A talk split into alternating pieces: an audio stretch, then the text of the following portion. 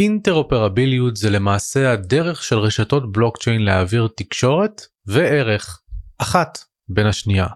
הזמנתי את ארז בן קיקי, מייסד שותף ומנכ"ל DcentraLab, חברה שמפתחת מספר מוצרים ושירותים בעולמות הבלוקצ'יין במשך שנים ארוכות.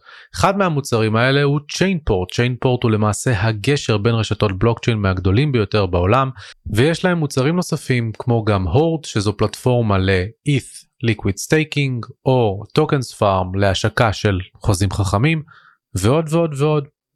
DcentraLab בעצם מתמחה בפתרונות של אינטרופרביליות ובפודקאסט הזה בעצם רציתי לצלול לתוך העומק הזה. כרגיל התחלנו עם הרקע של ארז מאיפה הוא בכלל הגיע לעולמות הקריפטו ומה הייתה הדרך שלו בתוך התעשייה כולל קצת טיפים ליזמים ולמי שרוצה להיכנס לתעשייה ומשם צללנו עמוק לתוך הפתרונות השונים לאינטרופרביליות כיצד האבולוציה שלהם קרתה לאורך השנים האם אנחנו בדרך לכלכלה מרובת מטבעות או לעולם שבו לכל קיוסק ולכל בן אדם יש מטבע דיגיטלי שמייצג אותו וסיימנו את הפרק בפרספקטיבה לעתיד עכשיו כשאנחנו מקליטים את הפרק ביום שבו ביטקוין פורץ את ה-50 אלף דולר לראשונה מדצמבר 2021 מה זה אומר לבאות? שווה להישאר איתנו. אני רוצה להזכיר לכם שיש שום דבר שארז ואני אומרים לאכול ולא צריך לשמש לכם כהמלצה לפעולה או כייעוץ השקעות אתם פועלים באחריותכם הבלעדית אז uh, קחו אחריות וקבלו את ההחלטות שלכם עבור עצמכם. ואם אתם מעוניינים ללמוד איך להשתלב בתעשיית הבלוקצ'יין איך לצבור ידע מקצועי מעמיק ולעשות זאת עם הסמכה מקצועית הסמכה רשמית של הלשכה לטכנולוגיות המידע בישראל, אני מזמין אתכם להצטרף למסלול המקצועי בלוקצ'יין אקספרט, שבו תוכלו ליהנות מחצי שנה כמעט של לימודים מאוד מאוד מעמיקים על התחום בהובלה אישית שלי. אם אתם מעוניינים ללמוד על היבטי המסחר וההשקעה, גם לכך אנחנו מציעים מגוון רחב של אפשרויות למידה ונשמח לראות אתכם מצטרפים אלינו. ועכשיו, קבלו את ארז.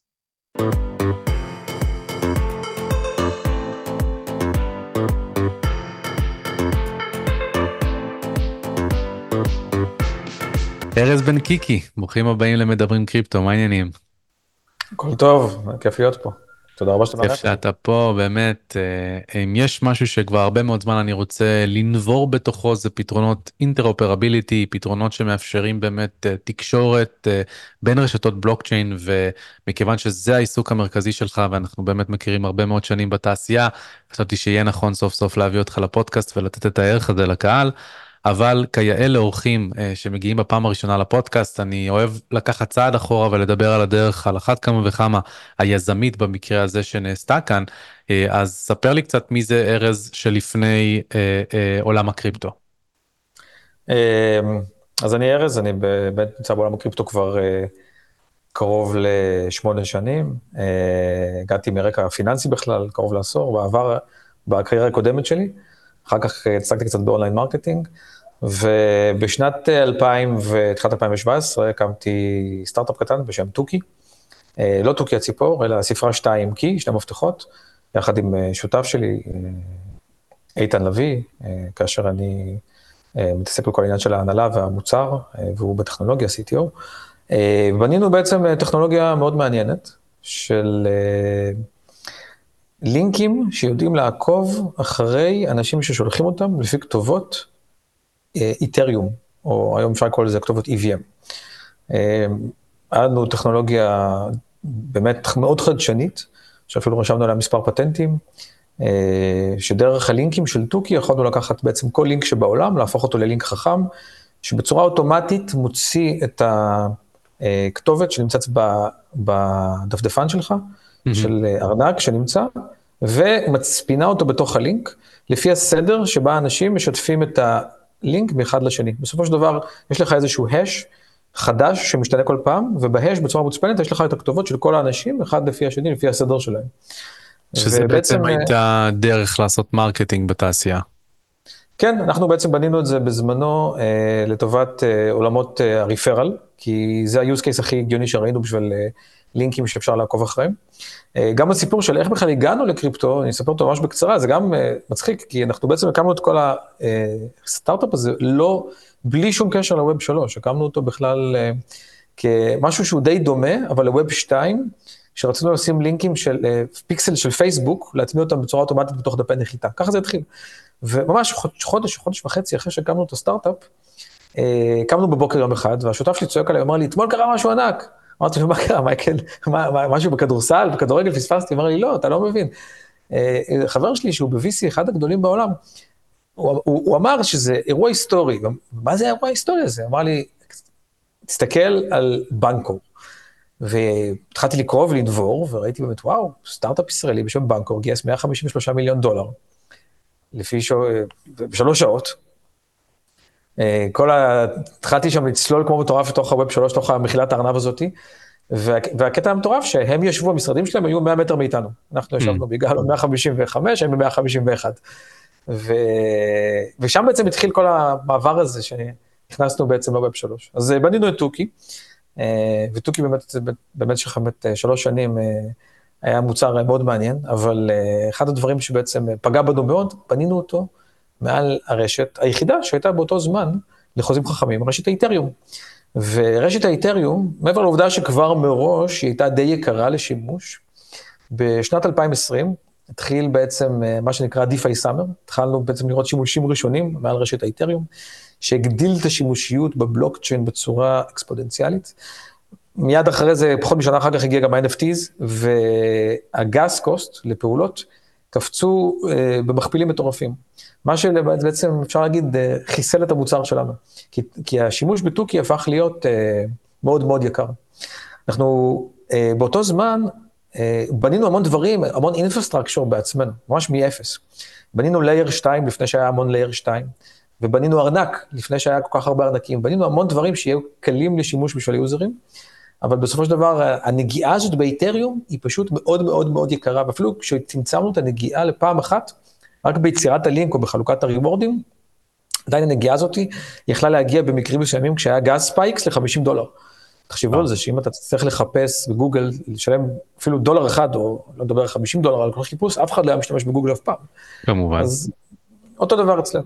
וזה בעצם מה שהוביל אותנו לחפש כל מיני ונצ'רים חדשים בתעשייה, וב-2021 התחלנו בעצם לפתח עוד מוצרים, אה, והיום אפשר להגיד, אה, כעבור באמת 2024, אנחנו כבר נמצאים כבר באמת שבע שנים מאז הקמת החברה, היום אנחנו בחברת DcentraLab, אבל אנחנו סטודיו של מוצרים, אנחנו חברת אה, תוכנה שמפתחת מספר מוצרים בתעשייה, יש לנו היום למעשה חמישה מוצרים, וגם אנחנו עושים שירותי auditing.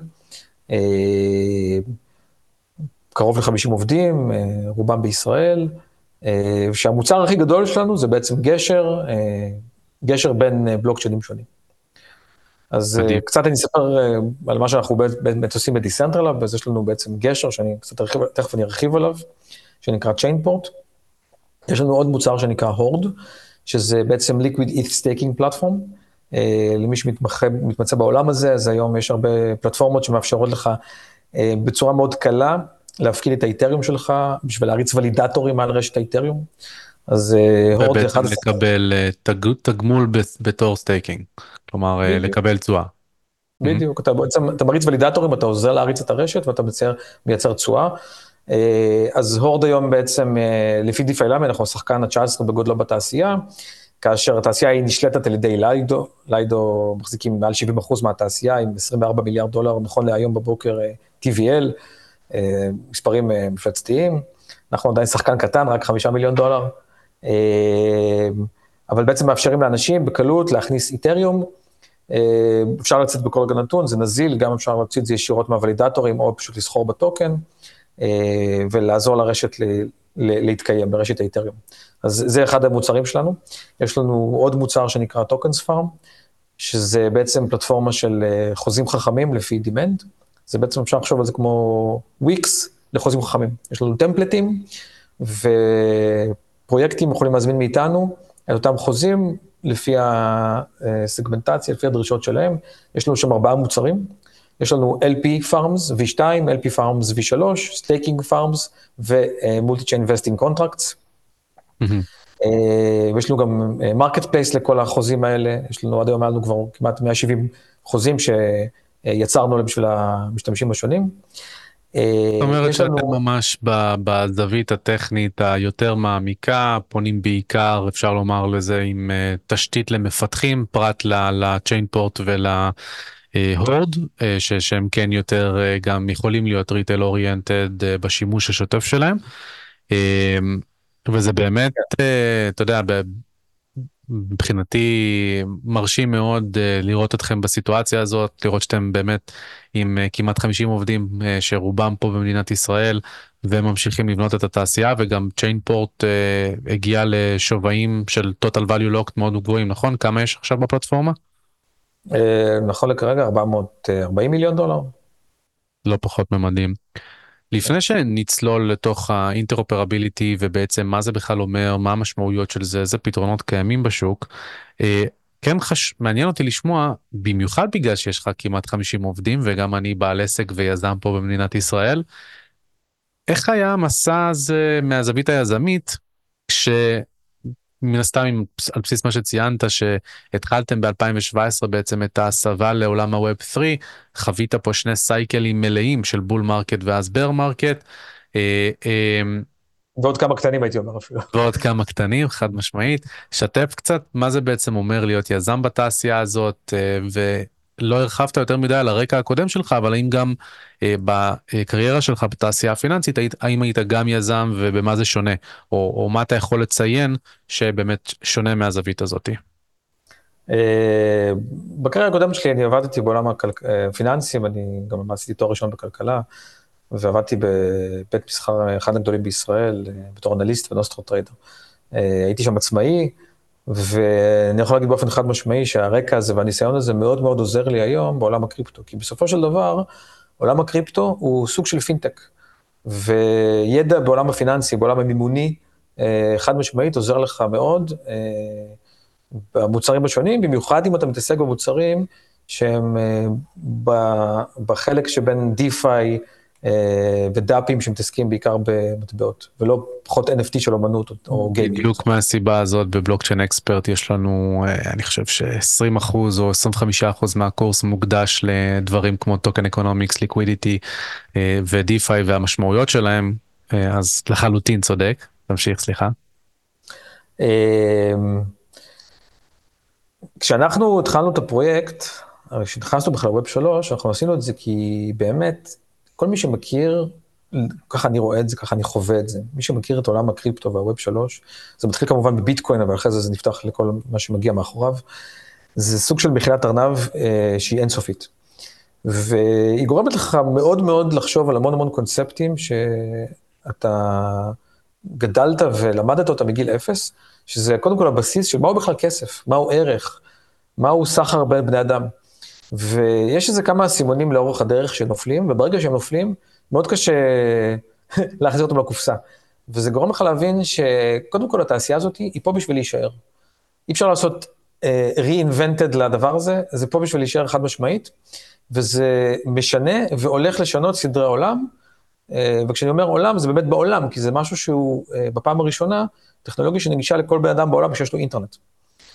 אה, דבר שני, יש לזה המון ערכים מאוד אה, גבוהים וטובים בעיניי, שיכולים לעזור ולגרום לשוויון לאנשים שיש להם פחות הזדמנויות ופחות סיכוי, אה, מסיבות גיאוגרפיות שאיפה שהם נולדו, או זמן, או גישה, וזה פותח בפניהם צוהר להמון המון אפשרויות חדשות, וגם גם, גם ברמה הפיננסית וגם ברמה היזמית. ואתה בעצם ו... מתעמק בזה כי כיזם אתה גם משלב בעצם אידיאולוגיה ביומיום שלך? כלומר, זה, זה משהו שמלווה אותך בשוטף? אמ, אפשר להגיד שכן, אבל אני גם מאוד נזהר אה, לא, לא, לא להיות פנאט בשום דבר. אני חושב שאידיאולוגיה זה משהו שאסור להתחתן איתו, זה משהו שאתה יכול להאמין בו היום ולהתגמש לגביו מחר. אה, אני לא חושב שאף אחד יודע מה נכון ומה לא נכון, צריך תמיד למצוא את דרך האמצע הנכונה. אבל אין ספק שאני אה, חושב שצריך לתת לכוחות השוק לעשות הרבה יותר משל עצמם. אה, להחליש כוחות ריכוזיים גדולים, זה לטובת, אה, זה, זה משהו שלדעתי מאוד יעזור לבני אדם בכל מקום, ספציפית במיוחד במדינה כמו ישראל, שאנחנו נמצאים במדינה שיש בה את ה... נגיד לממשלה בישראל יש את הכוח הגבוה ביותר לעומת הרשויות המוניציפליות בכל ה-OECD countries לדוגמה. וזה דבר שבסופו של דבר אנחנו נפגעים ממנו, משלמים עליו. יש הרבה דברים ש... מרגישים זאת היטב בימינו אנו.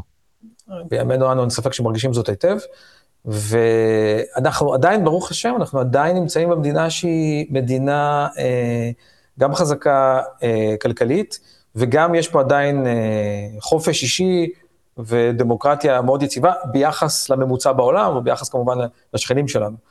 אה, אבל לשכנים שלנו, או למדינות אחרות, לפעמים קריפטו זה משהו שהוא משנה חיים. באמת משנה חיים, ואני ראיתי את זה במו עיניי יותר מפעם אחת. כשהתחילה מלחמת רוסיה-אוקראינה, היה לנו עובדים גם ברוסיה וגם באוקראינה, ואני ראיתי איך קריפטו הציל אותם, חד משמעית הציל אותם. אנשים שנהיו פליטים תוך יום אחד, ויכלו להמשיך לעבוד, היה להם דאונטיים של שבוע, ויכלו להמשיך לעבוד אצלנו. ופתאום במקום לקבל את הכסף ברובלים לבנק ברוסיה או באוקראינה, לקבל את הכסף בקריפטו, אה, להעביר את הנכסים שלהם למקום אחר, לחיים חדשים, וגם אה, מדינות אפילו כמו לבנון, פה מצפון, שהיום הם אויב מאוד אכזר שלנו, לפחות הארגון בדרום המדינה, שאני מכיר שם בן אדם שהוא עובד בגוגל בארצות הברית, גר הרבה שנים, וההורים שלו פשוט עבדו 50 שנה ואיבדו את כל הפנסיה שלהם באופן מוחלט, בגלל התרסקות המטבע המקומי. Mm-hmm. והדבר הזה, הוא קרה שעה נסיעה מפה, מתל אביב, או אם אתה גר בחיפה זה גם חצי שעה נסיעה, אה, וזה גם יכול לקרות פה. אסור אף פעם להיות שאננים מדי או להיות בטוחים. זה קרה גם פה, אה, אולי לא בקונטקסט פה. של 90 ומשהו אחוז בזמן מאוד מאוד קצר, אבל גם אה, השקל החדש נקרא שקל חדש, כי היה שקל לפניו, שהוא היום השקל הישן. ולפניו היה את הלירה הישראלית, וכן, נכון, גם ישראל נכון. עברה פעמיים משבר של היפר-אינפלציה, שבסופו של דבר עברנו גם ברצועת ניוד, לשקל, לשקל, לשקל חדש, וגם uh, באותה תקופה באמת, uh, יכול להיות שקריפטו היה יכול לעזור לה, ולהציל הרבה מאוד אנשים. במיוחד היום, שאנחנו חיים בעולם כל כך גלובלי, זה uh, המדינה, אתה יכול הרבה פחות לסמוך עליה, כי יש לה הרבה פחות כלים ויכולת להציל אותך במצב שבו היא uh, חס ושלום תקרוס.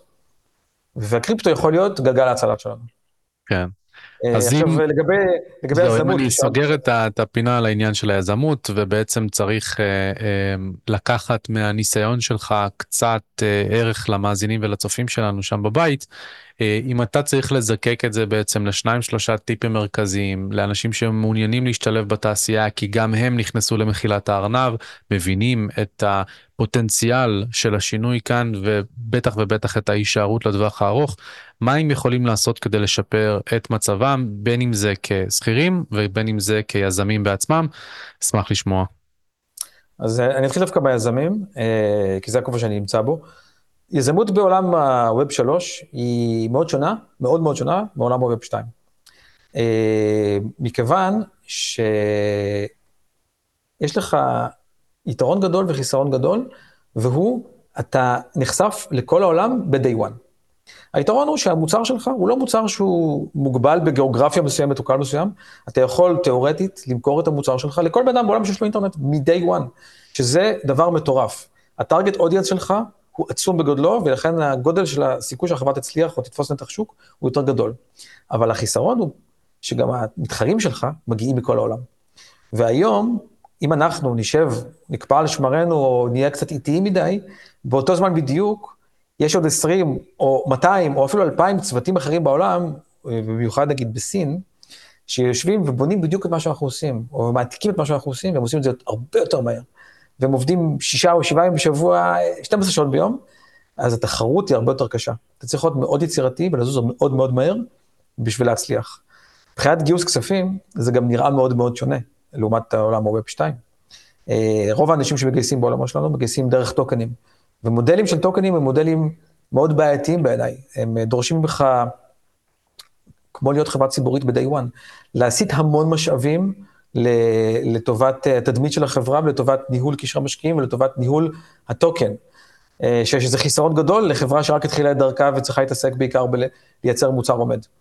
אז אה, אם הייתי צריך אה, לתת טיפ אחד טוב, זה קודם כל, אם אתה רוצה לגייס בטוקן, תדחה את זה כמה שיותר. תנסה להתרכז כמה שיותר, לגייס כסף בדרכים רגילות, או אפילו במודלים של אה, אה, סבתא, שאתה נותן את הטוקנים בשלב יותר מאוחר, ולהתרכז אך ורק במוצר ולתפוס נתח שוק ולהגיע לשוק כמה שיותר מהר. אה, ואפילו גם לא לעשות טוקן, אה, כי באמת ברוב המקרים באמת שלא צריך טוקן. ודבר שני, אתה מרים פה להנחתה לשאלה שתהיה פה בהמשך. לשים לב טוב טוב למה שקורה בתעשייה שבה אתה נמצא, כי המתחרים שלך מגיעים מכל כיוון ומכל מקום בעולם, וזה מאוד חשוב להיות עם יד על הדופק ולעקוב אחרי זה ברמה יומיומית, אחרת אתה יום אחד תקום בבוקר ואתה תגלה שדרסו אותך או איזו טכנולוגיה אחרת פשוט הגיעה במקומך וכבר אתה לא רלוונטי. אפרופו, ולגבי עובדים, אפרופו כן. בנקו ויוניסוואפ, כן. בדיוק, ולגבי, ולגבי אה, עובדים בתעשייה, אני יכול להגיד משהו אחד, שאנחנו, כשאנחנו מגייסים עובדים, אנחנו, אנחנו גם היום, אנחנו מגייסים עובדים, אנחנו מחפשים עובדים, אנשים טובים, שהצטרפו אלינו, יש לנו הרבה משרות פתוחות, הם מוזמנים לבדוק באתר. אנחנו גילינו שיש שלושה פרמטרים שיעשו עובד שיצליח אצלנו בחברה וגם יצליח ברמה האישית שהוא ישמח לעבוד, לקום בבוקר לעבודה. קודם כל, כמובן שעובד טוב זה בן אדם שהוא חכם. זה בכלל needless to say, צריך להיות אנשים שחכמים. דבר שני, רעבים. אנשים שרעבים להצליח, לא אנשים שבאים לעבוד בשביל פייצ'ק, באמת רעבים. וכל זה מגיע בסופו של דבר מפאשן לתחום. אם יש לך passion לעולם של Web 3, ל passion של קריפטו, אתה הרבה יותר תצליח בעבודה. ואני רואה את זה בצורה חד משמעית בין אנשים שאנחנו, שעובדים אצלנו, והם הגיעו כי הם רצו לעבוד בחברת Web 3, לאנשים שחיפשו עבודה, ופשוט באו לעבוד, כי זו העבודה שקיבלה אותם. אה, לשמחתי הרבה, אני יכול להגיד שאנחנו מצליחים לעשות transformation כמעט לכולם. בסופו של דבר כולם מתאהבים בתחום, מתאהבים ב Web 3, וגם אם כנראה שהם יחפשו את העבודה הבאה שלהם, הם יחפשו בתחום. אבל הפאשן לקריפטו ולווב 3 ול-Decentralized Movement. הוא מאוד חשוב בשביל להצליח ולה- ולהשיג עבודה ולהצליח בעבודה שלך בתוך התעשייה. מסכים ואני לחלוטין אה, חולק את התחושה ורואה את זה היטב אה, בבוגרים של בלוקצ'יין אקספרט שכבר אה, הצליחו להשתלב בתעשייה. התשוקה שלהם, הרצון שלהם, החתירה למטרה, המעורבות, משחקים תפקיד מאוד מאוד משמעותי וגם מסייעים להם בהתקדמות שלהם. טוב, סגרנו את החותם על העניין הזה שבאמת היה חשוב לי אה, אה, להיכנס אליו, בואו ניכנס לאינטרופרביליטי. בסופו של דבר אנחנו יודעים היום שיש רשתות בלוקצ'יין שונות, יש את ביטקוין בתור המוביל הגדול, אבל זה שאין בו תמיכה לחוזים חכמים, יש את איתריום שהביאה את תשתית החוזים החכמים, כפי שציינת קודם לכן, בצורה יותר אה, יקרה, פחות יעילה, אה, שמנסה להשתפר עם הזמן, ומאז חווינו אינפלציה מאוד מאוד משמעותית של רשתות בלוקצ'יין מכאן ועד הודעה חדשה, אה, סולנה, B&B צ'יין, טרון, קרדנו, אבלנש, you name it. מה שבעצם קורה בעולם האינטרופרביליטי זה שיש את הניסיון ואף את ההצלחה ליצור תקשורת בין אותן רשתות בלוקצ'יין, וזה במובן מסוים חיבור בין עולמות.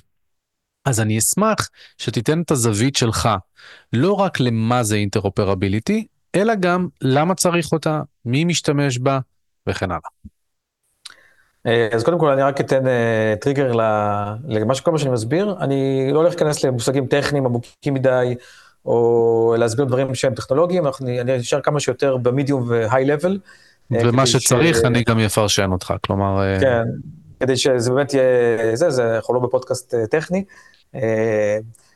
אבל כן, ניגע קצת באספקטים טכניים. אז באמת ביטקוין, הבלוקצ'יין הראשון, סטושי נקמוטו, שהמציא את ה- את הבלוקצ'יין ב-2009, יצא אה, אה, אז, וכמובן הבסיס של כל אה, בלוקצ'יין זה קודם כל שהוא יהיה open source. זה, זה needless to say. ב-2014 נולד הבלוקצ'יין השני בתעשייה, הראשון שגם היה בתוכו את היכולת לעשות פעולות חישוביות, איתריום, או איך שאנחנו קוראים לזה היום, EVM, Ethereum Virtual Machine. איתריום הביא, בעצם, הוא לקח אותנו, כמו שאנחנו אוהבים לקרוא לזה, מהכנסייה לקניון. מבלוקצ'יין שיש בו רק מטבע אחד, והקוד שלו לעולם לא ישתנה, לבלוקצ'יין שאתה יכול לשים עליו אינסוף אפליקציות וטוקנים, ולעדכן את הקוד שלו, והוא יכול להתקדם כל הזמן ולהשתדרג. וזה עולם חדש ומהפכני. אה, עולם מאוד מעניין. ומה שקרה בעצם זה שלא הרבה זמן, בערך שנתיים אחרי שאיתריום נולד, ב-2014, כבר ב-2016, 2017, התחילו לצוץ חיקויים של איתריום. פשוט לקחו את הקוד של איתריום, יצרו בלוקצ'יינים חדשים שניסו לשפר אותו. אחת הבעיות הגדולות של איתריום, שהוא, יש לו transaction per second, ה-TPS שלו, הוא די נמוך.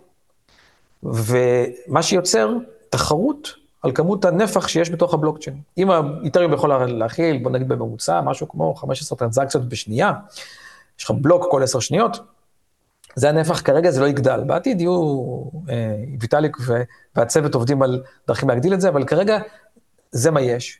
ואחת הסיבות שמאוד מאוד מאוד קשה להגדיל את הנפח של איתריום, היא הסיבה שיש לו המון, עשרות, מאות אלפי ולידטורים. כל הבלוקצ'יין אה, מתועד אה, המון פעמים. אה, הבלוקצ'יינים החדשים שבאו ונולדו, הם אמרו בוא נפתור הרבה מהבעיות, אחת הבעיות כמובן זה איך אנחנו מצליחים להכניס הרבה יותר נפח, ומתוך זה מורידים את המחיר, כי זה הדבר שהכי חשוב והכי, יוזרים הכי sensitive אליו. אז אחד הדברים הראשונים שהם עשו, הם פשוט שמו פחות validators, או מה שנקרא פחות nodes.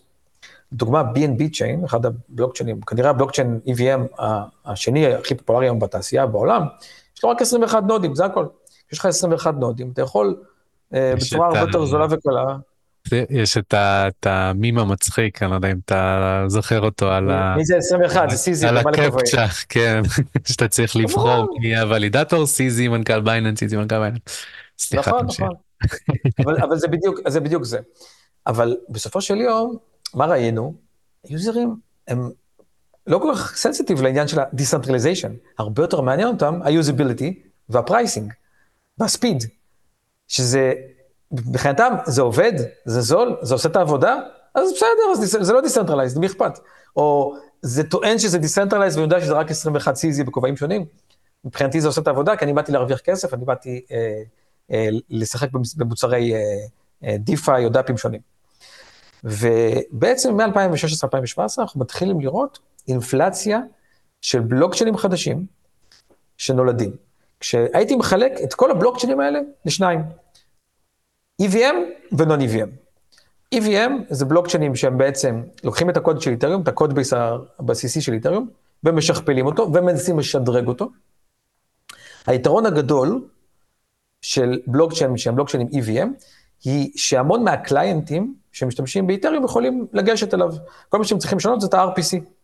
לדוגמה, המטה-מאסק, הארנק הכי פופולרי בעולם לאיתריום, אתה יכול דרכו לגשת לכל EVM בלוקצ'יין על ידי שינוי RPC, שהשינוי RPC הזה... אני רק אזקק, אני רק אזקק שזה פשוט אומר שבגלל שהבסיס המרכזי של הקוד הוא זהה, זה הופך את הרשתות בלוקצ'יין על אף שהן שונות וחיות בנפרד עם ולידטורים שונים, התקשורת ביניהם הופכת להיות הרבה יותר פשוטה והיכולת בעצם להוסיף תמיכה לשתי הרשתות ולתקשר ביניהן נהייתה הרבה יותר פשוטה וזה גם ה-RPC. וזה נהיה כל כך יותר פשוט, ברמה שהיוזר לוחץ על כפתור, accept, זה כל מה שהוא עושה.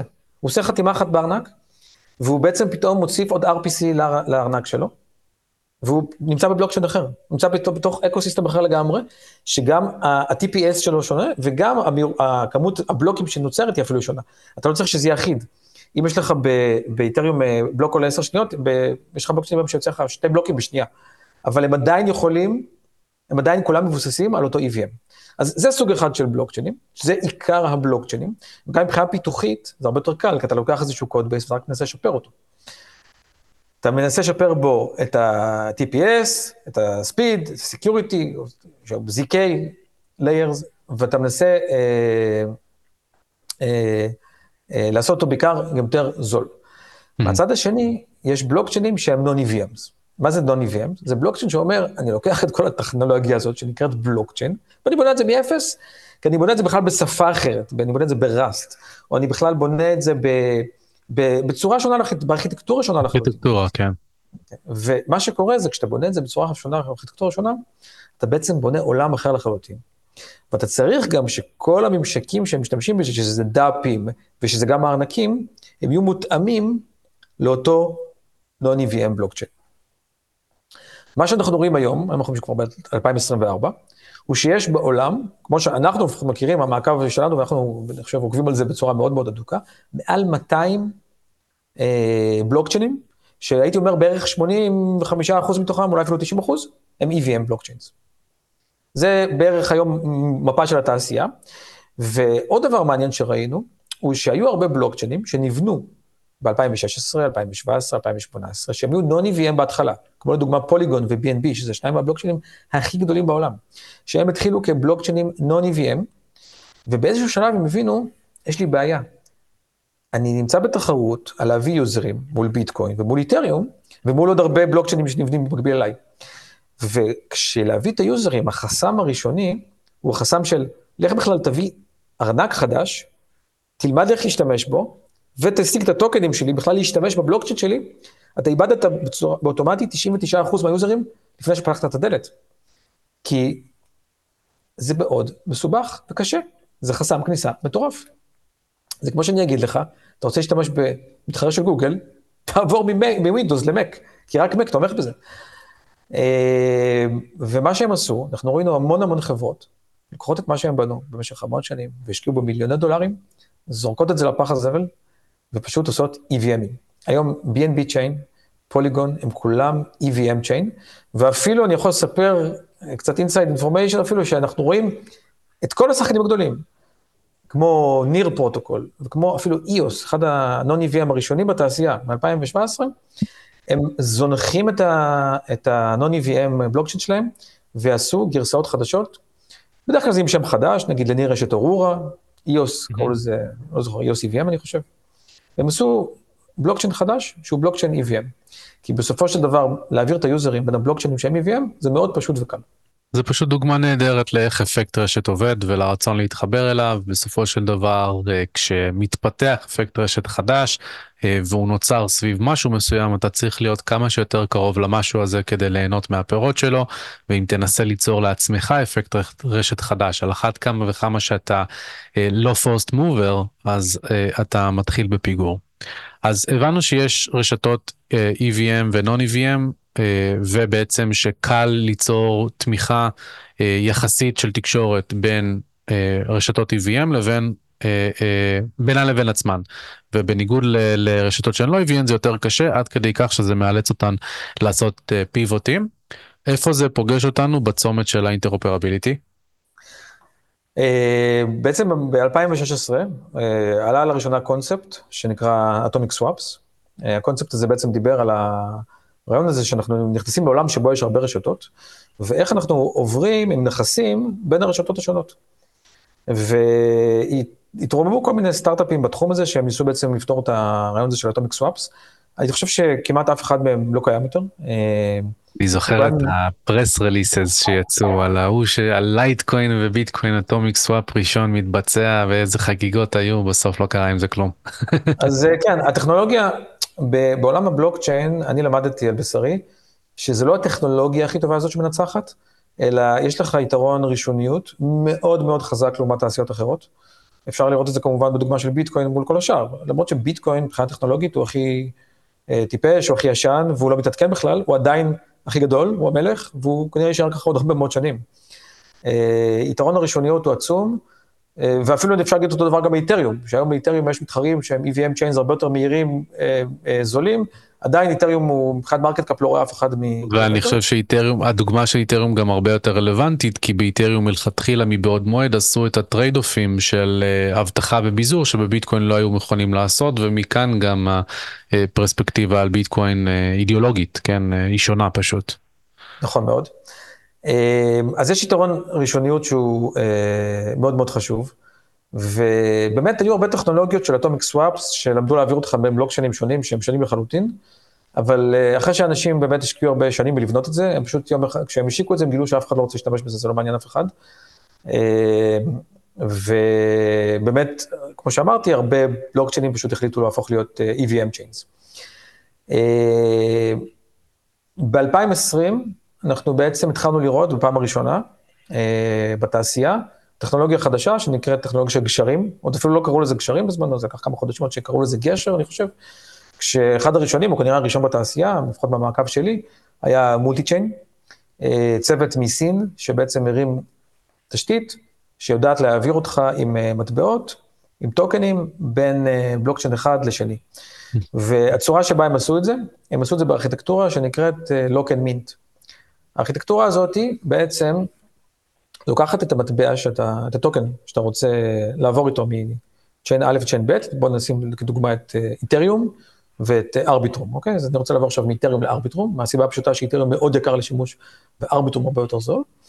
אז אנחנו לוקחים את הטוקן באיתריום, אנחנו נועלים אותו, כי זה הטוקן האמיתי, המקורי, נועלים אותו באיזשהו חוזה, ואנחנו עושים minting, אנחנו בעצם מדפיסים את אותו טוקן עם אותו שם מעל רשת ארביטרום.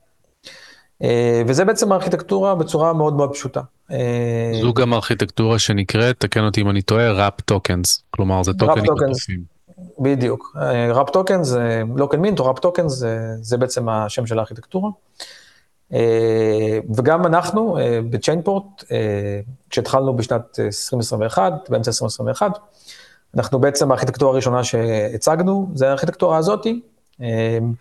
הרשת הראשונה שתמכנו בה זה BNB Chain, ואנחנו תמכנו באפשרות לעבור מאיתריום ל-BNB Chain. הסיבה שראינו לזה שימוש שהתפוצץ באותה שנה, אנחנו ממש גדלנו מ-0 לכמעט חצי מיליארד דולר ב-TVL, בשווי של הטוקנים ברשת האיתריום שנעולים אצלנו, עם אותה סיבה שוב של ה- NFT craze של 2021, הוא גרם ל-gas spikes מטורפים באיתריום. ואחת הפעולות הכי פופולריות שאנשים עושים באיתריום, היא לעשות מסחר בדקסים. שהיא פעולה שהיא טיפה יותר מסובכת מלעשות transaction רגיל. אה, מבחינת gas cost זה בערך 10x לעומת transaction. DEX זה בורסה מבוזרת למי שלא מכיר את הראשי תיבות. Decentralized Exchange. והפעולה הזאת היא שהיא, אם, אם, אם אה, בוא נגיד כשאני נחשפתי לאיתריום אז לשלוח היה עולה עד חצי דולר ולעבור ב-DEX היה עולה אפילו נגיד פי 10 אולי 5 דולר, זה הגיע למצב שזה כבר הגיע ל-5-10 דולר ל-transaction ו-50 עד 500 דולר ל-swap. שבוא נגיד, אה, מבחינה כלכלית אה, גרידה, זה אין בזה שום, אה, כמעט, זה, זה, זה, זה, זה מבטל בערך 99% מהטרנז, מה, מהטריידים בדקסים, כשאתה משלם את הסכומים האלה רק על ה-gas cost, רק על השימוש בבלוקצ'יין. ובעצם ראינו ביקוש עצום לצאת מאיתריום, לצאת מאיתריום לבלוקצ'יינים אחרים יותר זולים, כש-BNB באותו זמן היו הבלוקצ'יין המוביל. ולא סתם היו מוביל, זה באמת היתרון לזכותו של סיזי ובייננס ייאמר, הם תמיד ידעו אה, לזהות מגמות שוק ובעיות ולתקוף אותם בצורה מאוד מאוד מהירה לפני אחרים, אה, לטוב והרע, היום הם גם הרבה משלמים על זה, כי הם גם אה, פעלו בצורה, אה, בוא נגיד, בלי מעצורים, אבל זה כבר לשיחה אחרת. אה, ובעצם הם לקחו את ה-BNB Chain והפכו אותה ל-EVM, והתחילו לקחת נתח שוק מטורף, וגם באותו זמן אנחנו גם ראינו את הקפיצה ב-BNB טוקן, שהוא במשך שנים דשדש בין 20 ל-30 דולר, קפץ מ-20-30 דולר לכמעט 600 דולר. כן, כמעט 600 דולר, וכל זה בזכות זה שפתאום יש רשת שהיא נהיית הרשת הכי גדולה בתעשייה, בעולם, ובשביל להשתמש בה, אתה צריך את ה-BNB טוקן, בשביל לשלם גס. אז אנחנו בנינו גשר, שבעצם הוא, הוא עובד על ארכיטקטורה של wrapped assets, והגשר שאנחנו הגשנו הוא גשר שהוא באמת מאוד חדשני וייחודי, הוא מייצר אינטרופרביליות מלאה. זאת אומרת, אתה יכול לקחת את הטוקן שלך באיתריום, לנעול אותו, ואנחנו מדפיסים לך את הטוקן, עושים minting ב-target chain, לצורך העניין BNB Chain. אם אתה תרצה לחזור חזרה לאיתריום, אנחנו נשרוף את, ה, את התפקיד חזרה, את ה-BNB טוקן, אנחנו נשרוף אותו ונשחרר לך את, ה, את הטוקן של איתריום. באותו זמן, כשהתחלנו לבנות את זה, אנחנו בעצם קיבלנו החלטה אה, שהתגלתה מאוחר יותר כהחלטה כנראה הכי חכמה. אחת החכמות שעשינו אי פעם. אנחנו הגענו למסקנה שכל התעשייה הזאת של הגשרים היא מאוד מסוכנת, מאוד חדשנית ובתולית, וכמעט כל השחקנים בתעשייה הם בונים גשרים שהם גשרים. מבוזרים. ואיך הם עושים את זה? הם בעצם בונים איזושהי שכבה של נודים, זה כמו איזה בלוקצ'יין קטן, של... פדרציה. כן, איזושהי פדרציה, שהם מתחזקים את העניין הזה של איפה הטוקנים האמיתיים מוחזקים, שמורים, בארנקים, והמינטרים שיכולים להדפיס את זה בטארגט צ'יין. אבל כל דבר שהוא מבוזר, הוא אומר, אה, אחד לא הגלפי אקסלנס, לא, זה לא שהוא לא יעיל, הוא יותר מסוכן. הוא יותר, יש לו, הוא, הוא פוטנציאל, הוא יותר פריץ. זה קודם כל אופן סורס, ודבר שני הוא פתוח. לכמעט כל אחד, אז okay, הוא הרבה אוקיי, יותר פריץ. לא, לא מסכים עם ההגדרה הזאת. אה, כי ביזור בעצם אמור אה, למנוע ממך נקודות כשל, אם זה מבוזר באמת, אז זה לא נכון. פשוט. מה שקורה כאן זה שזה הרבה מבוזר לכאורה. ואז כשזה מבוזר לכאורה זה בהחלט הרבה יותר פריץ כי יש לך נקודת כשל אחת ערך הפדרציה כמו במקרה מולטי צ'יין שתכף אולי נתעמק בו טיפה יותר אבל אז, כן. בוא נסכים שזה נכון אבל זה צריך להיות באטל טסטד וגם איתריום שהוא נולד הוא נפרץ. איתריום בגרסה הראשונה שלו עכשיו איתג שחרר אותו לעולם נפרץ ואז הם בעצם הוציאו את איתריום מחדש. והיתרון שאנחנו רואים היום זה בעצם איתריום שהוא גרסה לא מקורית, יש איתריום קלאסיק ויש את איתריום, כי גם הגרסה הראשונה נפרצה. ומה שאנחנו בעצם... בפריצה של איתריום אתה מתכוון לפריצה של החוזה של הדאו? אני מדבר על החוזה של הדאו שקרה ב... כן, אוקיי, אז גם פה צריך לזקק שזה החוזה החכם נפרץ ואז הייתה החלטה של הקהילה לחזור לאחורה, זאת אומרת זה לא שרשת איתריום נפרצה בפני עצמה, אלא. הקוד של החוזה החכם, סבבה. ובעצם מה שאנחנו ראינו באמת, זה שמשנת 2021, שכל תעשיית הקשרים התחילה לגדול, כמעט כל הגשרים בעולם שניסו לבנות גשרים מבוזרים, נפרצו. למעשה, אם אתה תסתכל אה, סך כל הפריצות של 2022-2023, אני חושב שראיתי סטטיסטיקה לא מזמן, שבערך קרוב ל-60 אחוז מסך הכל הכסף שנאבד בתעשיית הווב 3, זה מגשרים שנפרצו. כי זו נקודה מאוד מאוד רגישה. ואנחנו באותו זמן, ב-2021, כשבנינו את הגשר, אנחנו קיבלנו החלטה שאנחנו לא לוקחים את הסיכון הזה, גם כדי שאנחנו נשאר יותר טוב בלילה, וגם כי אנחנו באמת חושבים שכל הטכנולוגיה הזאת היא עדיין לא battle tested enough, ומה שאנשים רוצים זה קודם כל security, ואנחנו בנינו גשר שהוא גשר ריכוזי, שהוא עובד בצורה כזאת שבה אנחנו לוקחים את הטוקנים המקוריים, ואנחנו לא שומרים אותם מעל איזשהו סט של ולידטורים, פדרציה, אנחנו פשוט שומרים אותם ב-multi-sig cold wallets, פשוט בארנקים קרים מוגנים ב-multi-sig, ואנחנו משתמשים בשתי הטכנולוגיות הכי פופולריות בעולם, ב-Fireblocks, חברה ישראלית, MPC, multi-party computation, הכי גדול בעולם, וב-Gnosis Safe, ארנק חוזים חכמים, multi-sig, הכי פופולרי בעולם.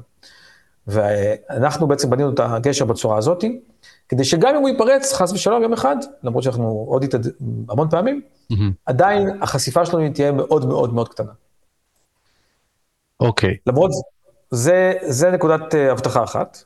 נקודת הבטחה שנייה, וכשל שצריך לשים לב אליו, היא המינטר, החוזה החכם שמדפיס את הטוקנים בטארגט צ'יין.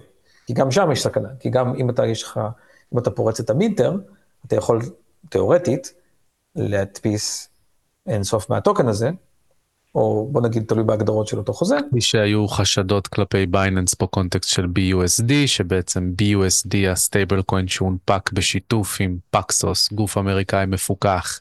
הפיקוח היה רק על איתריום, והיה דיבור שב-BNB Chain, Binance ששלטה בצורה ריכוזית בגשר, אה, הייתה יוצרת לעצמה מטבעות נוספים. לכאורה. זה נכון, ו- ובאמת מה שקרה גם זה שבאותו זמן Binance, אה, הם הבינו שהם בעצם נמצאים בפוזיציה מאוד בעייתית, כי מצד אחד יש להם גשר שלהם, שעושה את כל ה-bridging הזה, מתחת עם המותג של Binance, שזה מוצר uh, שהוא כביכול מבוזר וגם permissionless uh, לחלוטין.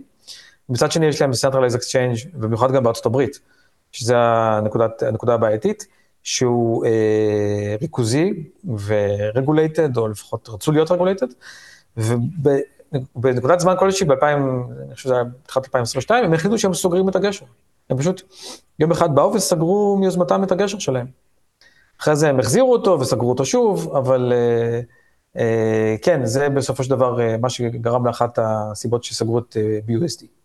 Mm-hmm. אה, אז uh, נחזור רגע לארכיטקטורות של הגישור והאינטרופרביליות ובכלל למה לעשות את זה. אז למה אז, לעשות את זה?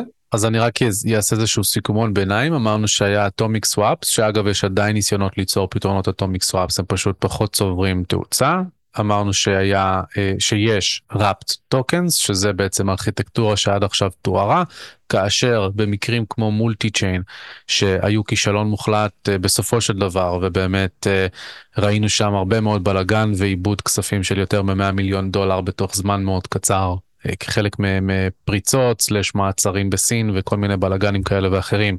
שזה מתבצע באמצעות איזושהי פדרציה מבוזרת שאמורה לשלוט בתהליך הנעילת מטבעות בצד אחד ויצירת מטבעות בצד השני, ובמקרה שלכם יש את צ'יינפורט שמציע את אותו דבר, אבל בגרסה אה, ריכוזית, כאשר המטבעות עצמן והתהליכים בעצם מוחזקים אצלכם בשיתוף עם גופים מוכרים, אמינים וטכנולוגיות יותר battle tested, ועכשיו אתה בעצם אומר שיש עוד פתרון.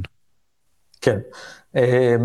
מה שקרה בעצם זה שאחרי שהרבה קשרים התחילו להיפרץ, אז האמון בקשרים התחיל להתפוגג בתעשייה, אנשים מאוד פחדו מקשרים, עד שזה הגיע באמת לאיבנט הגדול שנה שעברה, שמולטי צ'יין, הגשר הכי גדול בתעשייה, קרוב לשני מיליארד דולר בנכסים, יום אחד הם נעלמו. בקצרה מאוד הסיפור, מה שקרה זה שהיה שם כנראה איזשהו סכסוך בין היזמים, ובסין, כמו בסין, דברים הם קצת עובדים, בוא נגיד, שונה מעולם המערבי. מישהו פשוט הלך למשטרה המקומית וסיפר להם, יש פה איזה בחור שמחזיק מיליארדים של מטבעות ורק לו יש את המפתחות, ופשוט יום אחד המנכ"ל נעצר, פשוט, הוא, הוא לא נעצר, הוא נעלם, הוא למעשה נעלם. אחרי זה בדיעבד הסתבר שגם אחותו הייתה מעורבת בזה, וגם אז היא נעלמה, היא ניסתה להציל את המצב. בשורה התחתונה, אחרי בערך חודשיים שהיו ספקולציות והם התחילו, המוצר הפסיק לעבוד, הם הוציאו הודעה, הם אמרו, הצוות אמר, תשמעו, איבדנו קשר עם המנכ"ל ועם אחותו, אנחנו לא יודעים איפה הם, המשטרה העלימה אותם, אין לנו גישה להרבה מאוד מהטוקנים, אנחנו לא יכולים להפעיל את המוצר בכלל, אנחנו אפילו לא יכולים לכבות את ה... את הדומיין, אם מישהו יכול לעזור לו עם GoDaddy, אז uh, אל תשתמשו בנו יותר ואנחנו מתים. וכבר לפני שהם מתו, בעקבות הפריצות, בעצם התחילו להיווצר ארכיטקטורות חדשות של אינטרופרביליות, והייתי מחלק את הדבר הזה בעצם לשתיים. יש תשתית חדשה שלמה, שבעצם נולדה בשנתיים האחרונות, שזה מה שנקרא Cross-Chain Messaging Protocols. יש פרוטוקולים שמה שהם בעצם בונים, הם בונים תשתית מבוזרת ללהעביר הרבה יותר מרק נכסים, רק טוקנים, אלא גם הודעות בין חוזים חכמים, בין בלוקצ'יינים שונים. כאשר היום יש לנו מספר שחקנים אה, בתעשייה, שזה מה שהם מתרכזים בו, אני רק אציין את השלושה הגדולים שבהם. יש את לייר זירו, שאני חושב שהם השחקן הכי גדול, הם קיימים כבר אה, קרוב לשלוש שנים, הם גייסו, כבר יוניקורן לצורך העניין, הם כבר גייסו כבר לפי שווים של 100 מיליארד דולר. ויש להם גם גשר שנקרא סטארגיט. אה, יש את וורמהול, שוורמהול זה בעצם, אה, התחילו כגשר, אחרי זה הם נפרצו, היה להם אחת הפריצות הגדולות. זה גשר שהוא גשר הבית של סולנה, גם הם, הם, הם backed by jump capital, אחד הקרנות VC הגדולים בעולם, שעשו את רוב הכסף שלהם על ידי Solana. אז הם בעצם, הם בנו את הגשר. אחרי שהם נפרצו, דרך אגב, זה גם היה סיפור מעניין, בעצם jump capital באו וקיבלו החלטה תוך איזה פחות מ-12 שעות, והם הודיעו, bailout. 300 מיליון, 300 מיליון דולר, אנחנו שמים את הכסף. לכל מי שאיבד, גנבו לו את הכסף, והסיבה שהם עשו את זה, כי הם פשוט עשו מתמטיקה פשוטה. יש לי פה בלוקצ'יין, שהוא הכי צומח בעולם, הוא ענק, הוא שווה עשרות מיליארדים, ויש לו רק גשר אחד שתומך בו. בלי הגשר, הבלוקצ'יין הזה לא שווה כמעט כלום. אז אני עכשיו אשים 300 מיליון דולר בשביל להציל מיליארדים שיש לי. וזה בעצם החלטה שהם עשו. מאז הם התפתחו בעצם, והם היום בנו בתוך מורמול לאבס אה, תשתית של קרוס צ'יין מסג'ינג, גם כן הודיעו על גיוס גדול של 210 מיליון דולר לפני מספר שבועות. אה, והשחקן השלישי, זה אחת החברות המוכרות בתעשייה, Chainlink, אה, שיש להם פרוטוקול שהם הכריזו עליו לפני מספר חודשים, שנקרא CCIP, שזה בעצם גם כן פרוטוקול של cross chain messaging, ויש עוד כמה שחקנים קטנים. אתה יכול לתת דוגמה לשימוש של chain messaging? זאת אומרת, איפה פרקטית זה יכול לפגוש משתמשים ואת המאזינים שלנו? יפה, אז פה אנחנו נכנסים ל, ל, לנקודה שהיא אה, אה, מאוד מעניינת, כי אנחנו גם כן בחברה כבר לפני שנה וחצי, שקלנו להתחיל להתעסק, להתרכז בתחום הזה ובעצם לבנות גם כן תשתית של cross chain messaging. היה לי הרבה ויכוחים גם עם השותף שלי, ה-CTO, אה, לגבי הנושא הזה. ואני הגעתי למסקנה שאני אה, בינתיים עדיין עומד בדעתי, שהשימוש ל cross chain messaging הוא יהיה לא קיים עד קיים בצורה מזערית בעתיד הנראה לעין. מהסיבה הפשוטה שהתחרות בין הבלוקצ'יינים היא כל כך גדולה, שכשבלוקצ'יינים מצליחים להביא לתוכם usage, הם יעשו הכל בשביל לשמור אותו בתוך אותו אקו סיסטם, ולא לתת לו לצאת החוצה, וגם כמעט שאנחנו לא רואים בכלל usage הגיוני לעבור בין בלוקצ'יינים. איפה אנחנו כן רואים את זה? איפה שאתה סיילוד בהכרח לאיזשהו בלוקצ'יין שאתה לא יכול לצאת ממנו, אבל עדיין כדאי לך לצאת לבלוקצ'יין אחר, ואחת הדוגמאות הטובות היא פלטפורמות, לדוגמה של liquid ETH staking. אתה חייב לעשות את, את, את, ה, את, ה, אה, את ה Ethereum staking מעל Ethereum, כי. אתה מריץ ולידטורים ב Ethereum, אבל כל הפעולות וכל ה, כל ההתעסקות בעולם הזה היא מאוד יקרה. אנחנו לדוגמה בהורד מאוד רוצים להעביר כמה שיותר מתוך הפעולה, פעול, פעילות הזאת לבלוקצ'יין אחר, לצורך העניין Arbitrum. ובשביל זה אנחנו יכולים להשתמש ב cross chain messaging. שאנחנו יכולים להגיד, אתה אמנם עושה את ה staking מעל Ethereum ומריץ את הוולידטורים, אבל כל השאר קורה מעל Arbitrum. אה, גם היום זאת מדבר על אומרת שזה בעצם, כאילו בקונטקסט הזה, אם אני מנסה לזקק, אז בעצם התקשורת שעוברת בין הרשתות בלוקצ'יין באמצעות הפרוטוקול הזה, זה עדכונים למה קרה ברשת בלוקצ'יין שאליה העברנו את ה-Liquid Staking token, שיחזיר חזרה תקשורת שהיא לא בהכרח הטוקן עצמו, לאן הוא הלך. כלומר שנדע איפה הוא. לנו הלך, ותעשה משהו, כך- משהו אחר ברשת אחרת. הבנתי. היום, היום הגשרים כמו גשר של צ'יינפורט יודע להעביר רק נכסים, רק טוקנים. פה אנחנו מדברים על תשתית שיכולה להעביר גם הודעות. ולהגיד, אה, הופקד טוקן, קרתה פעולה, תעשה בחוזה אחר, ברשת אחרת, פעולה אחרת לחלוטין, הבנתי, אה, ואז פתאום שני חוזים חכמים מדברים אחד עם השני. הבנתי אותך. גם היום כשאנחנו מדברים עם, אה, עם התשתיות האלו, אנחנו, גם הם מודים שכמעט אין לזה שום שימוש, ממש ברמה של אה, אפסי כמעט, אבל כולם בונים על זה שהדבר הזה כן יצליח לגדול בעתיד, וכן יהיה לזה ביקוש, והם בעצם מתחרים ביניהם. אם אתה צריך להיות האיש שיווק של לייר זירו, של וורמול או של לינק, ואתה עכשיו הולך ועושה להם את הפיץ', pitch, נאום המעלית, ואתה צריך לתת אה, איזשהו use cases לאיפה זה עשוי לפגוש אנשים, אה, כן בעתיד הנראה לעין, מה, מה בעצם הפיצ'רים שהם מביאים לידי ביטוי, מה, מה הדוגמאות מהחיים האמיתיים במרכאות, שהם חושבים שזה יהיה בעל השפעה ממשית שם, פרט ל ETH staking? אני חושב שאחת הדוגמאות אולי הראשונות שראינו זה מה שנקרא EigenLayer, אני לא רוצה להיכנס יותר מדי כי זה באמת כאילו נושא אחר, אבל טכני. כן, EigenLayer, EigenLayer זה איזושהי פלטפורמה שיש לה איזה vision, שבו אנחנו נוכל לקחת את ה-ETH staked ולהשתמש בו, לעשות עוד פעולות ברשתות אחרות. אה, בשביל לייצר, לייצר עוד ריבית, עוד הזדמנויות השקעה במקומות אחרים. והדבר הזה באמת יכול להשתמש לצורך העניין בתשתית אה. של cross chain messaging, אבל אני מאמין שיש עוד הרבה הרבה cases שאני פשוט לא חשבתי עליהם, וזה יכול להיות אפילו בעולמות כמו עולמות ה gaming לצורך העניין, שבו יש איזה משחק שנבנה מעל בלוקצ'יין מסוים, ויום אחר הוא רוצה להיפתח ל ecosystem אחר, לבלוקצ'יין אחר, והוא יכול לעשות את זה עם cross chain messaging, ופתאום המשחק הזה יעבוד על שתי רשתות במקביל, שידעו לדבר אחת עם השנייה. מעניין מאוד. שתי שאלות נוספות על interoperability לפני שאנחנו עוברים לנושא הבא. אה, ניתן את התשובות יחסית בקצרה כי אני רוצה להשאיר לנו מספיק זמן לנושאים הבאים. השאלה הראשונה, צפון קוריאה, או יותר נכון, הלבנות הון פשיעה כלכלית.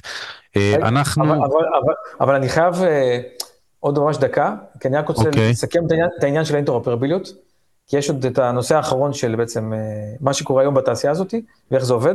מהמם, אה, אז אני רק אסכם את זה ככה. מה שקרה בעצם, אז התחלנו בתיאת הראפט, ראפט אסט, מה שדיברנו עליו, ואז הגיעו ה-cross chain messaging protocols, נכון, ומעל cross chain messaging protocol בעצם נבנה תעשייה חדשה של קשרים, שבעצם היא, היא הציגה ארכיטקטורה שונה לחלוטין, שהיא ארכיטקטורה שמבוססת על liquidity pools.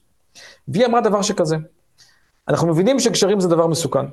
אנחנו מבינים שהדבר הכי מסוכן בגשרים זה הרפט אסד, כי בעצם אתה נועל את הטוקן שלך באיזשהו גשר, יכולים לגנוב לך אותו, ויכולים גם אה, לגנוב את המינטר. אז מה שאנחנו עושים, אנחנו בעצם מייצרים ליקווידיטי בבלוקצ'יינים שונים עם הטוקנים, וכשאתה עושה את הפעולה הזאת, אתה עובר מיידית. לצורך העניין, אתה יכול לקחת מטבע USDT מעל אה, אה, איתריום ולעבור ל-USDT מעל אה, פוליגון. וכשאתה עובר ב-liquidity pools, בעצם ליקו- יש liquidity pool אחד שמחזיק אה, מיליונות דולרים של USDT מעל איתריום, ועוד אחד מעל פוליגון, אתה מפקיד אותו לתוך הפול הזה, ומשחרר- אז הוא משחרר לך מהצד השני, מהפול השני. ובעצם מה שאנחנו רואים היום בתעשיית הגשרים, שהגשרים הכי גדולים בעולם, אה, שאני יכול להגיד המתחרים שלנו, למרות שהם לא ממש המתחרים שלנו, כי אנחנו מתעסקים בעיקר באלטים, והם 99.9% סטייבלים, הם מבוססים על ארכיטקטורה של liquidity pools. והיום לצורך העניין סטארגט שבעצם הוא הקשר הכי גדול בעולם, מעל 50% הייתי אומר אפילו מהטראפיק בעולם, הוא מבוסס על הארכיטקטורה הזאתי, שבה יש liquidity pools, ובה אתה מפקיד את הטוקן, נכנס לפול ומקבל מפול אחר את הטוקן, הסיכון שאתה לוקח הוא בסך הכל הזמן שזה לוקח לזה לעבור, שזה עניין של בין דקה לשלוש דקות. זאת אומרת ש...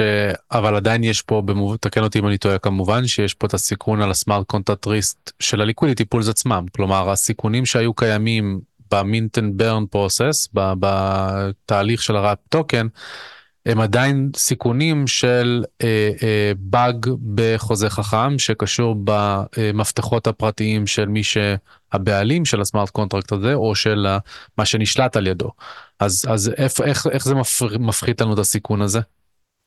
אז הסיכון הזה הוא נמצא רק אצל מישהו liquidity provider, זאת אומרת רק מי שמספקים liquidity. כי היוזרים, הפעולה שהם עוברים מ chain ל chain לוקחת שתי דקות. Mm-hmm. ואלא אם כן הפריצה או האירוע יקרה באותן שתי דקות, אז בעצם ליוזר... הבנתי. היוזר, מפקיד USDT ב chain אחד, הוא מקבל מקורי, ומקבל USDC, USDT אחר ב chain אחר. אז זה כבר use case נוסף אה, מלבד ה-staking בעצם. כאילו כן, שימוש בגשרים עצמו, כן. נכון, ובאמת מי שמספק את הנזילות זה בעיקר, זה יוזרים, ובאמת זה הסיכון שהם לוקחים, הם מקבלים על זה ריבית, אבל הם לוקחים סיכון שהחוזים ייפרצו. אה, דרך אגב, מאז רק עוד, אה, יש עוד כמה נישות קטנות של גישור שנוצרו, יש אחת מעניינת אז, שנקראת... אז בוא, בוא נשאיר את זה לדמיון כרגע של החבר'ה, כי אני רוצה להתקדם לזה, ואם זה עדיין נישות, אז, אז מקסימום נעשה follow-up על זה בהמשך. צפון קוריאה. ישב כן. פה דדי לביא, מנכ"ל Cyvers לפני כמה פרקים, ודיברנו באמת... לקוח שלהם דרך אגב. מדהים.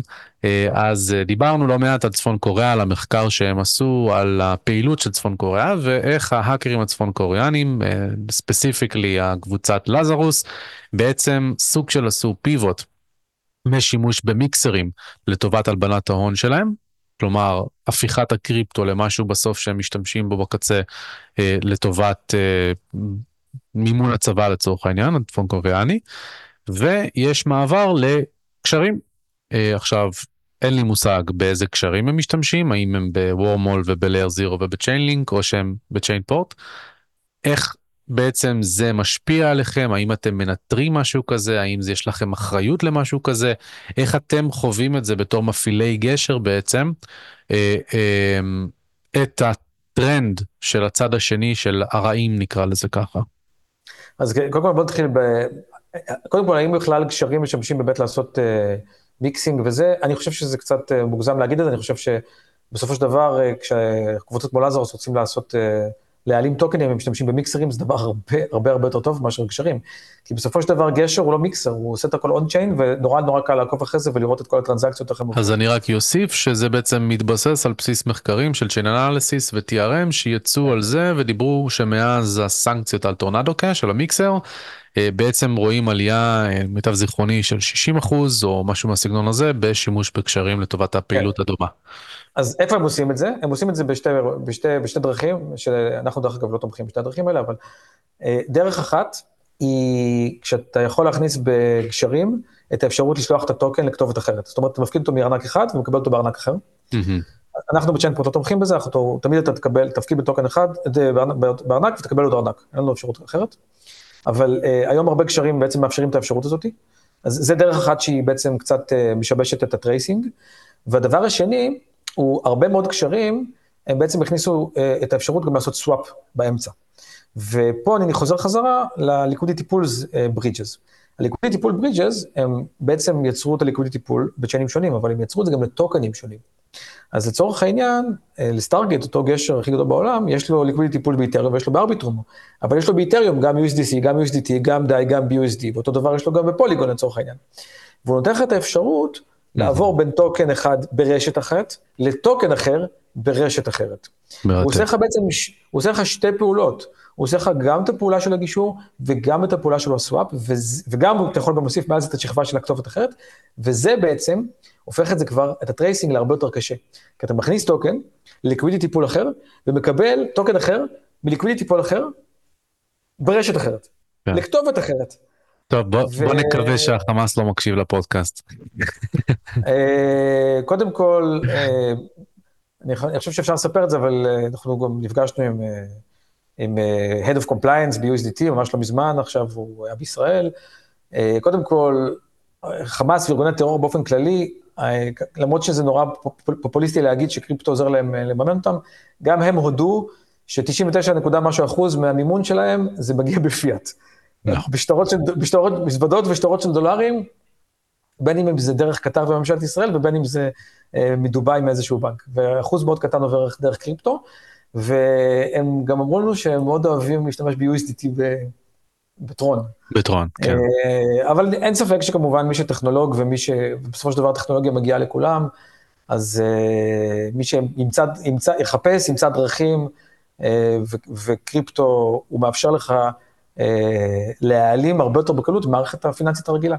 אני חושב שמי שרוצה כן. באמת לעשות, לשלוט בזה, צריך לשלוט בגשרים, במחסומים שבין המערכת הפיאט למערכת הקריפטו, זה המקום היחידי והכי טוב שבו באמת אפשר אה, לעצור את הדברים האלה ולשלוט בהם. מעולה. אה, שאלה אחרונה על אינטרופרביליטי, אה, וזו שאלה בעצם על. אני לא יודע. אם זה באמת הטרמינולוגיה שמשתמשים בה גם פנימית בתוך הפתרונות, אבל על נקרא לזה אופקיות לעומת אנכיות, שזה בעצם אומר שכשאני רוצה לתקשר בין איתריום לבין BNB Chain לבין טרון לבין סולנה לבין כל רשת non-EVM או EVM, אני רואה את זה בתור סוג של משהו אופקי, כי זה רשת שחיה אה, בנפרד וגם מתחרה. לעומת זאת יש שכבות שניות ואפילו אה, שלישיות כמו ארביטרום, אופטימיזם, אה, ZK Sync, ZK סטארקוור וכולי.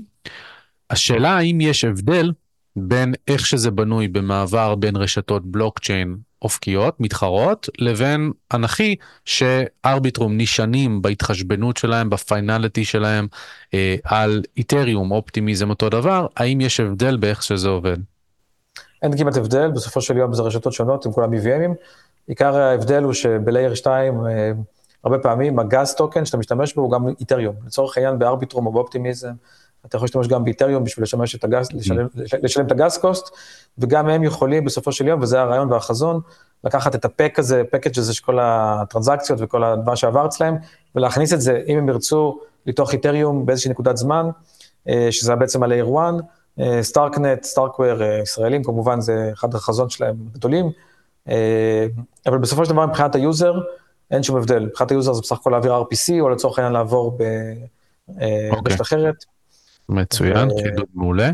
אוקיי, אז פה אני קצת כבר עובר נושא, והנושא הזה הוא אה, א', מוטיב חוזר קצת בפודקאסט, וב', אה, מבוסס על איזושהי שיחת מסדרון שהייתה לי עם, אה, עם משקיע גדול פה בארץ, וזה בעצם על החזון של עולם מרובה מטבעות, ש...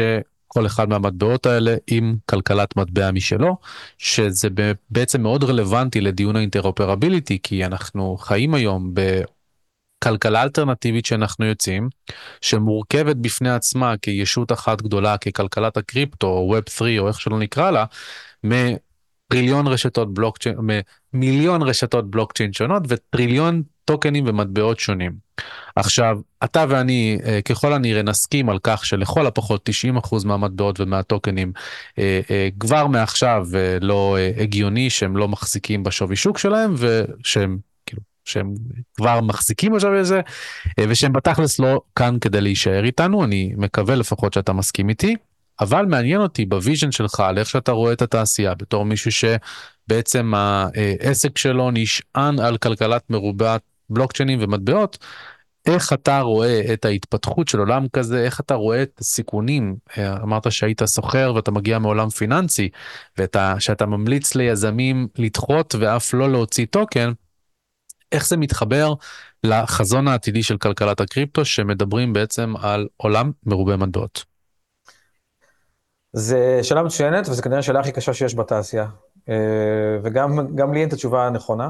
שגם היא משתנה כל כמה חודשים. אבל uh, בגדול, פעם אני חושב שהתחיל כל החזון הזה של הרבה מטבעות, אז באמת דיברנו גם על כלכלות מטבע. Uh, ובאיזשהו שלב מאוד מהר זה הפך להיות מכלכלת מטבע ליוטיליטי. זאת אומרת, כאילו המטבע הוא בעיקר משמש אותך בתוך אותו מוצר, בתוך אותה אפליקציה. ואז באמת אתה מגלה שב-90% או מעל 90% מהמקרים אין שום צורך בזה. אתה יכול לעשות את אותו דבר בדיוק, גם כן עם דולר, או עם USDT, או עם ביטקוין, או איתריום. ואתה לא צריך את המטבע הייחודי הזה. והמטבע בעצם הפך להיות כלי בעיקר לגיוס כספים ולייצר uh, פרסום. יש יוזים, יש cases שאני יכול להגיד באופן חד משמעית, המטבע, יש בו היגיון. כמו לדוגמה באיתריום, ובכלל בכל הבלוקצ'יינים, כשהמטבע הוא גס קוסט, אתה חייב את המטבע הזה בשביל לשלם על הפעולות. אתה חייב את המטבע הזה בשביל לתת את זה לוולידטורים, לתת להם תמריץ בשביל לתחזק את הרשת. אבל אז בעצם נולדו רשתות כמו ארביטרום ואמרו, אין בעיה, אני אעשה אותו דבר, אני אעשה את זה עם מטבע שהוא לא שלי, עם מטבע איתריום. אה, בשורה התחתונה, אני חייב להגיד שברמה האישית, אני עברתי איזושהי conversion בשנים האחרונות. אני חושב שכל התעשייה מאוד כאילו התקדמה ומאוד התפכחת, וגם אנחנו רואים את זה אצל המשקיעים. אה, ברוב הכלכלות המטבע אין הרבה היגיון. כשאני מדבר על כלכלות מטבע, אני מדבר על כלכלות מטבעות utility.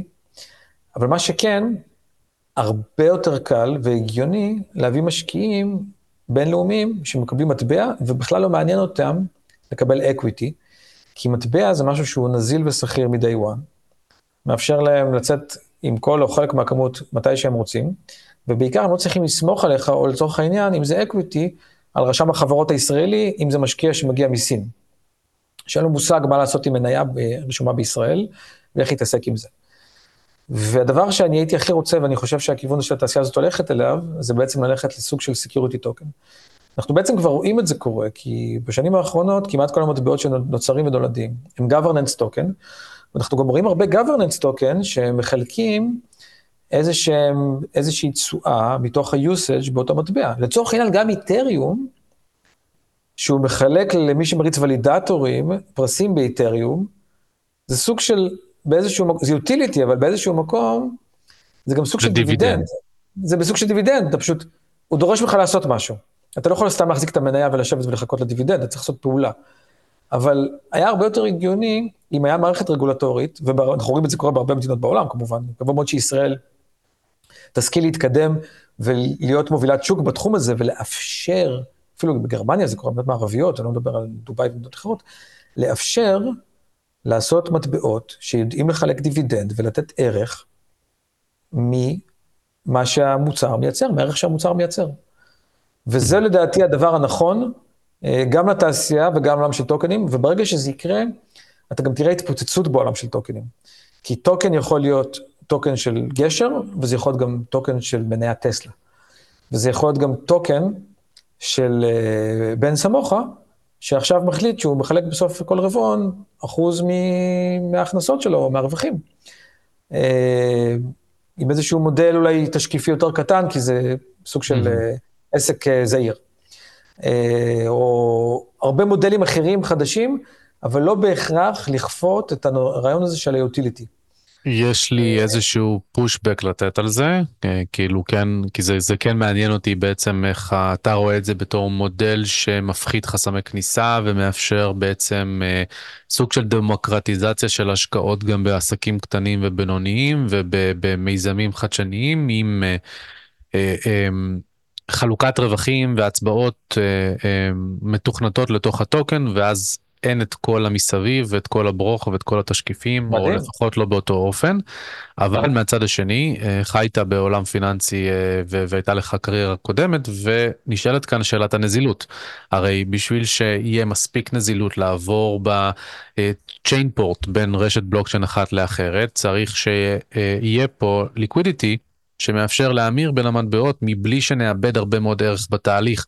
כפי שקורה היום אה, ברוב הבורסות המבוזרות וברוב הגשרים.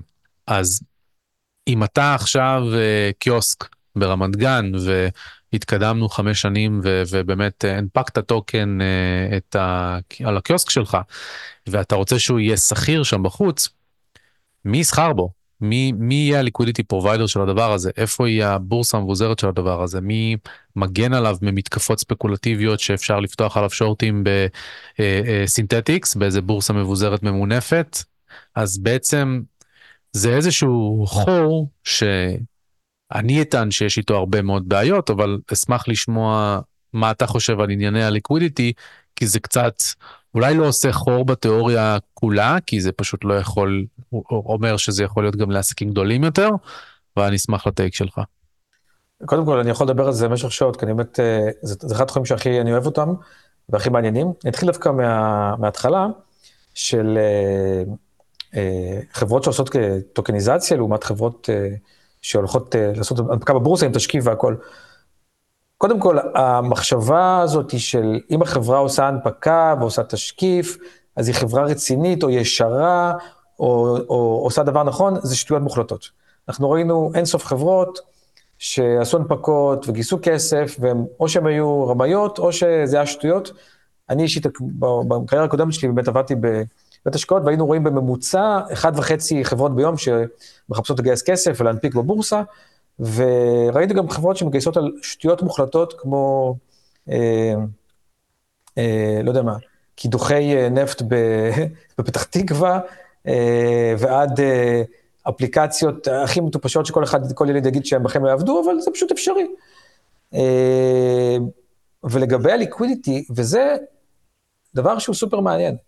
בנקור יצאו עם הקונספט הזה של Decentralized Exchange, של בורסה מבוזרת, ומי שבעצם הצליח אשכרה גם להביא את זה לבשלות שהיום היא אחד הדברים הגדולים ביותר בתעשייה, זה יוניסוואפ, עם יוניסוואפ V2, V3, גם תכף V4.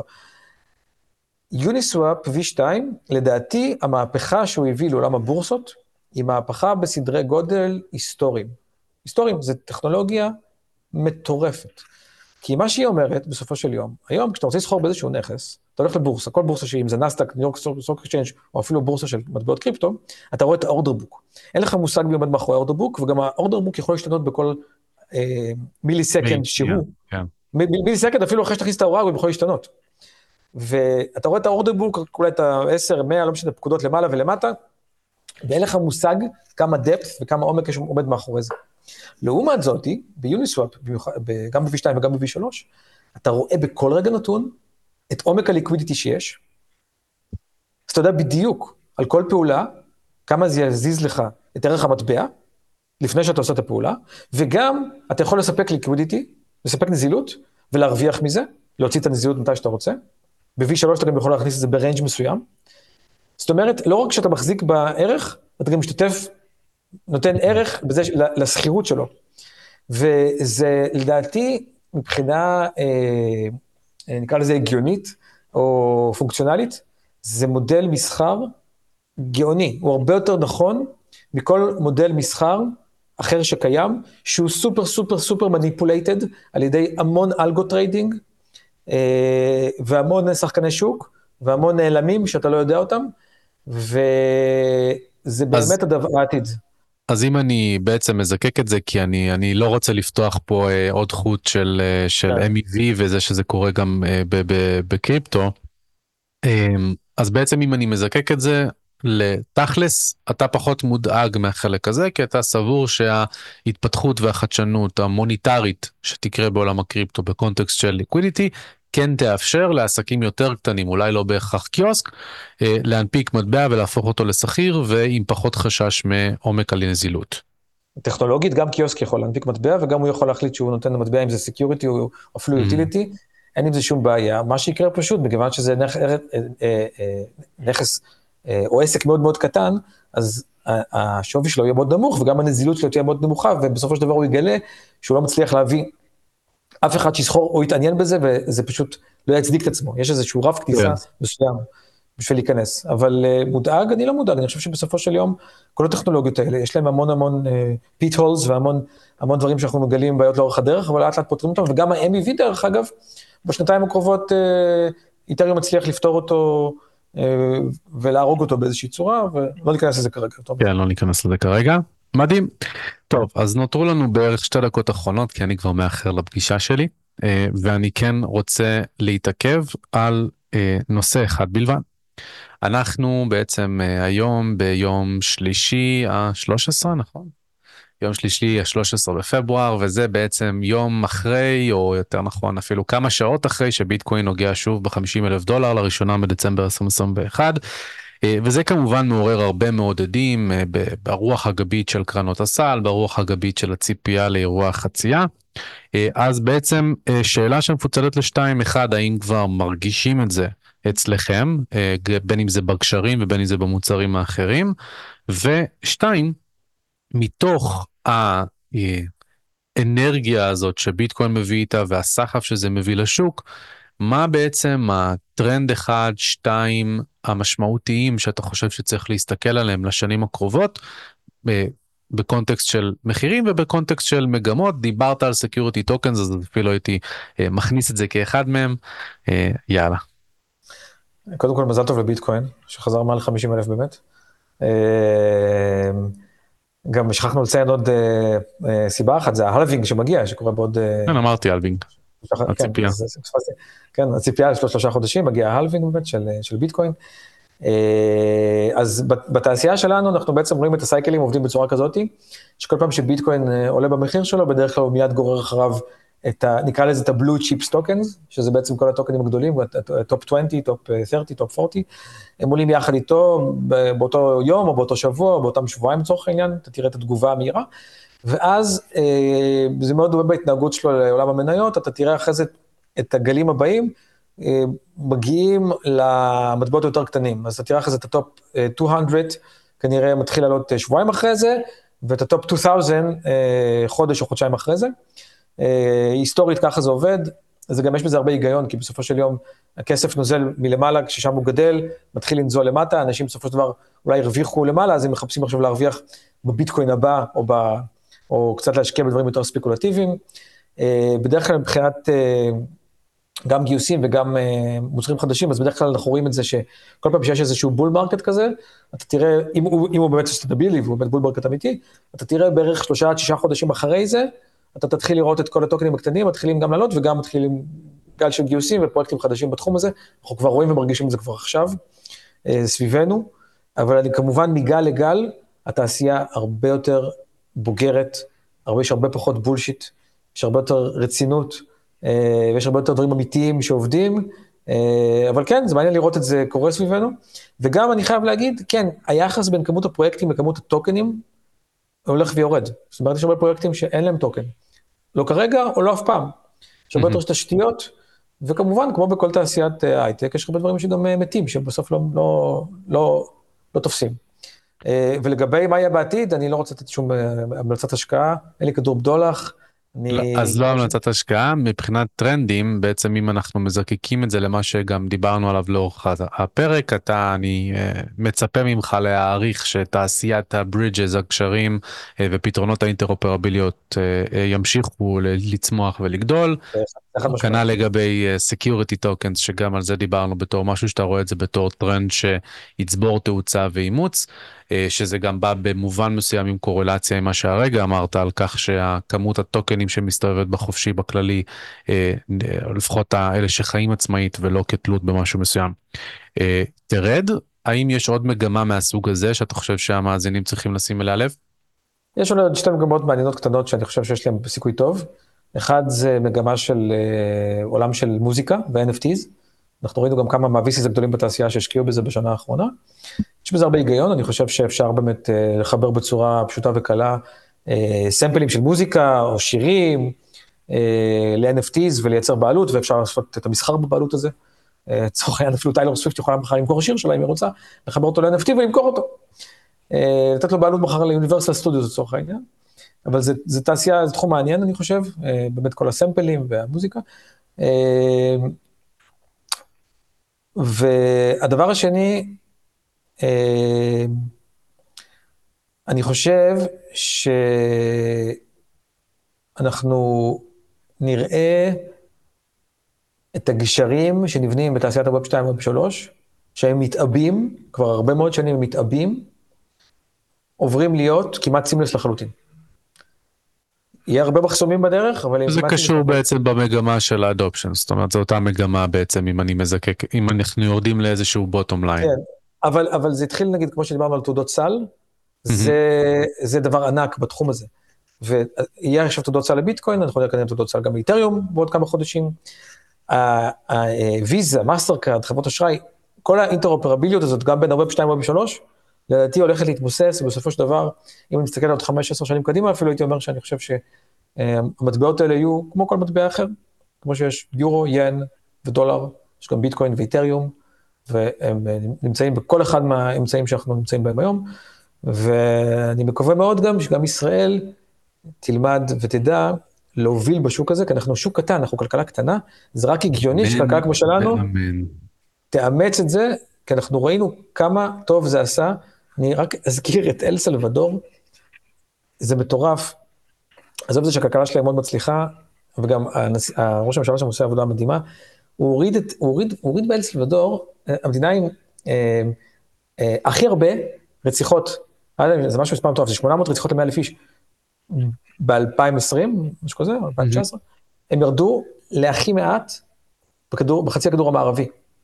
תוך שלוש שנים, וזה כן, זה קשור בסופו של יום. זה, זה נמוך מקנדה, תראה, פה, פה צריך לשים את הדברים בפרופורציה הנכונה, כפי ששמת לב לאורך הפרק, אני אוהב לדייק דברים כמו, כמו עם איתריום והדברים האלה. גם פה אה, כן צריך להסתכל על הצד השני, נאיב בוקלה אומנם מאוד מאוד פרו ביטקוין, אבל גם משיחות עם מקומיים באל סלבדור יש לו צדדים שליליים. אה, בקונטקסט של הפחתת שיעור הפשיעה, אה, בעצם היה פה סבב מעצרים ענק של כמעט כל מי שמוגדר חצי פושע במדינה, כולל אנשים שלפחות טוענים שהם גם חפים מפשע, ואני יכול בעצם לעשות פה אולי הגבלה קיצונית לוונצואלה, כשאוגו צ'אבס רצה בעצם להתמודד מול התדמית השלילית. שלילית שיש כל כך הרבה ילדים שמתים מרעב, אה, אז הוא העביר הנחיה לבתי החולים שאם ירשמו שילד מת מרעב, אה, הוא יהרוג את מי שרשם את זה. אז אה, מאותו רגע אין בעצם ילדים שמתים מרעב בוונצואלה. אה, כשבפועל זה פשוט הסטטיסטיקה העמותה שעשו, אז, אז צריך לשאול פה שאלות יותר מעמיקות על המתודולוגיה, אבל על הזווית הכלכלית, על כך באמת אין ספק שהצעדים המוניטריים שהתבצעו על ידי אל סלבדור, שלוו ברפורמות כלכליות, באמת מטיבים איתה אה, כמה שנים אחרי הצעד הזה, וזה מאוד מאוד מעודד לראות את זה כמגמה. כי אני אה, בתור מישהו שכן נמצא בתקשורת עם אנשים שממש בשטח באל סלבדור עושים עבודת קודש נקרא לזה לתעשיית הביטקוין, ער ועד לכך שהרבה מאוד מדינות באות ללמוד מאל סלבדור, אה, ואני לא אתפלא אם אפרופו מגמות, כבר בשנים הקרובות אנחנו נראה עוד ועוד מדינות אה, עושות את הצעדים האלה, אולי ארגנטינה תהיה הבאה בתור. ארז... ארגנטינה כנראה הבאה בתור, כנראה, כן. אמן ואמן. אבל איך אומרים אנשי צבא? כשחוטבים עצים, עפים שבבים. אז אה, גם יש, לפעמים צריך לעשות פעולות רדיקליות, אבל הן עוזרות מאוד. זה אני מסכים, פשוט מנסה כן לשמור על כמה שיותר unbiased opinion. אמ, למי שרוצה למצוא אותך או את Dcentralab איפה אפשר לעקוב אחריך לינקדין uh, בעצם תן פה איזשהו אה, plug למי שרוצה לצבור יותר ידע ממך על ה... באמת.